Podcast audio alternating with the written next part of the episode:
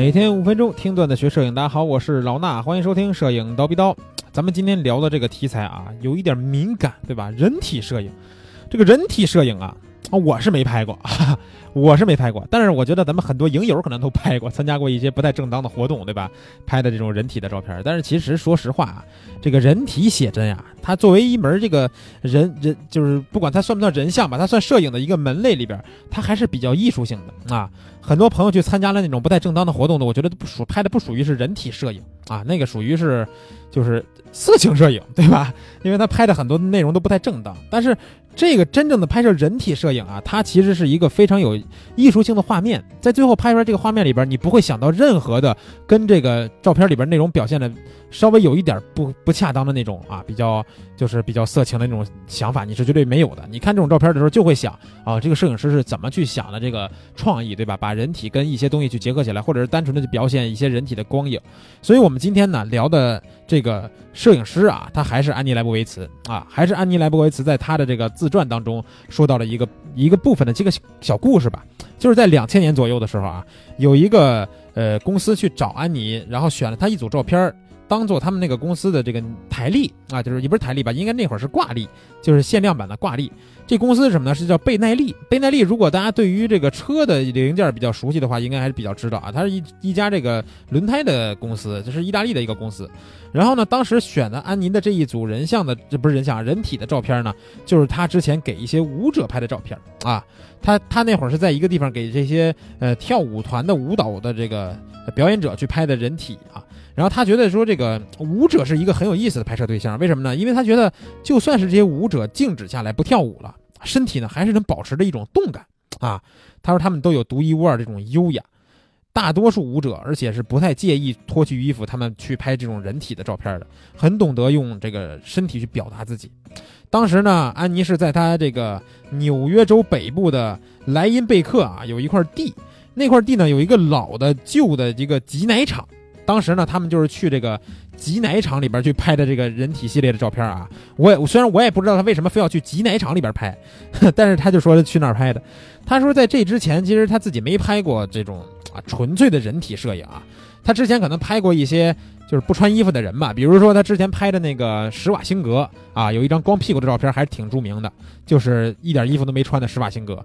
然后呢，他花了好几年的时间去研究一些这个人体摄影的作品，在准备期间，他也看了成百上千幅相关的照片，看到了吗？这句话就是我告诉大家的。为什么要多看照片？我现在在拍摄每一个主题之前，我也会去看大量的照片，不管是外国摄影师拍的还是中国摄影师拍的，只要是跟这个主题相关的，我都会去看一看啊，去拓展一下自己的想法，然后结合自己的一些创意，把这些照片实现成为自己的照片。当然不是刻意的抄袭，我们要根据自己的想法去进行一些改善，或者是觉得哪一幅好呢，我们可以去致敬他的这个照片，对吧？所以看照片是非常重要的一个事儿。然后他说，这个一开始拍的时候，他没有打算让画面那么阴暗。怎么阴暗呢？就是我也是这个拍了一张这个安妮的人体的照片，放在咱们这期节目的这个就是封面图啊。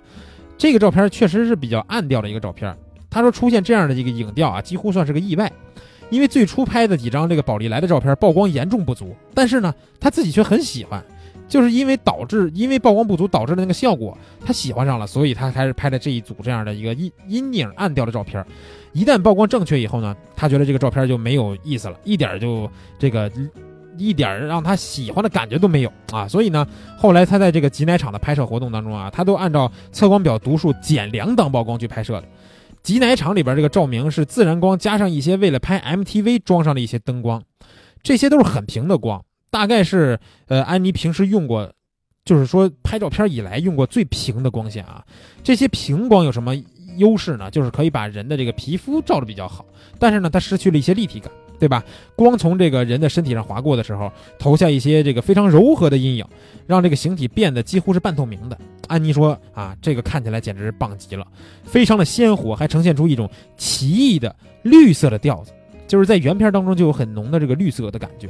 但是底片上啊，底片上这个细节特别的少。他助理啊，当时就是一直在强调，跟他说你能不能用正常的曝光去拍摄啊？还说我们可以在后期的暗房冲洗的时候、冲印的时候把这些照片给压暗然后安妮说他啊，他他听腻了这些话啊，哪怕是用数码拍摄的时候，技术人员技术人员也经常会说说你不能这么曝光，对吧？细节都没了啊，简直一塌糊涂。但是有时候安妮觉得就是要让照片呈现出一种特定的效果，不想保守求稳，后期呢是他自己没法控制的过程，所以他在拍摄的时候。要达到自己想要的效果，曝光正确的时候，人体就没法呈现出那种半透明的质感。虽然安妮想要的是半透明的质感，但是我觉得对于暗调这个照片啊，我拍摄的时候我就是想追求那种暗调的美丽的那种感觉啊。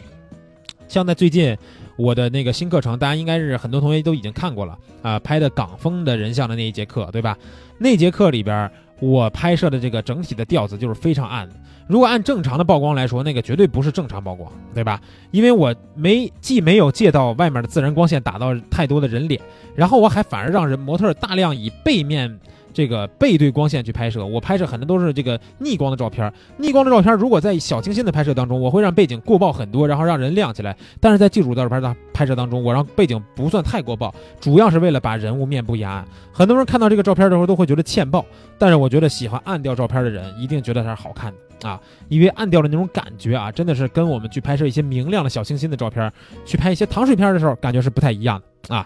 呃，我觉得这个安妮在最后提到她拍的人体这个照片的时候啊，有一段话还是挺有意思。她说：“最初我也没打算只拍躯体，一开始呢，我也拍了一些他们全身的照片，但是这么平的光线让面部看起来有点奇怪。这样的光线会让身体平添美感，但让面但让这个脸部看起来很丑，这对于画面是一种干扰。”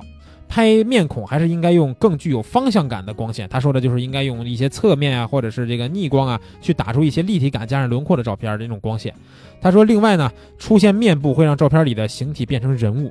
但是我不要这样的，我想要的就是形体就是形体，人物呢跟形体是分开的。他说这些照片实际上是静物，不是肖像，啊，看到了吗？在安妮拍摄这一组这个人体照片的时候，她把这个每一个局部的人体当做是静物去拍摄的，而不是真正把它当做一个人物去拍的人物的肖像。所以这一点我觉得很有意思的，真正的去能把这个躯体看作一种静物去拍摄，这才是对于一个就是最美妙的这种躯体去一个最最有艺术性的这么一个刻画的描写的一个手段吧，我觉得。对吧？它可以让这个照片里边，我就去拍摄一个静物。比如说，我们去拍摄产品图的时候，你要想方设法的让这个产品看起来好看，对吧？我拍摄这一个躯体的时候，这一部分的时候，也要让这个躯体这一部分显得尽量的好看，而不是把它当做一个人物的肖像去拍摄。因为人物的肖像要融融合一些人物的表情啊，对吧？人物的肢体状态呀，等等的人物的情绪等等。但是拍摄这样一个躯体静物照的时候，我只需要让它好看就可以了，对吧？就这么简单。所以呢，这一这一期节目啊，我们分享了安妮在她自己拍摄人体照片过程中的一些想法，同时呢，也是希望大家在以后的这个创作过程中啊，如果真的牵扯到人体这个拍摄题材的时候，一定不要拍拍这种啊太色情的那种画面，对吧？我们多去看一些真正的人体艺术的照片，去把它拍成一种艺术品，把它当做静物照去拍，不要拍肖像，好吧？这期节目咱们先聊到这儿，下节课见。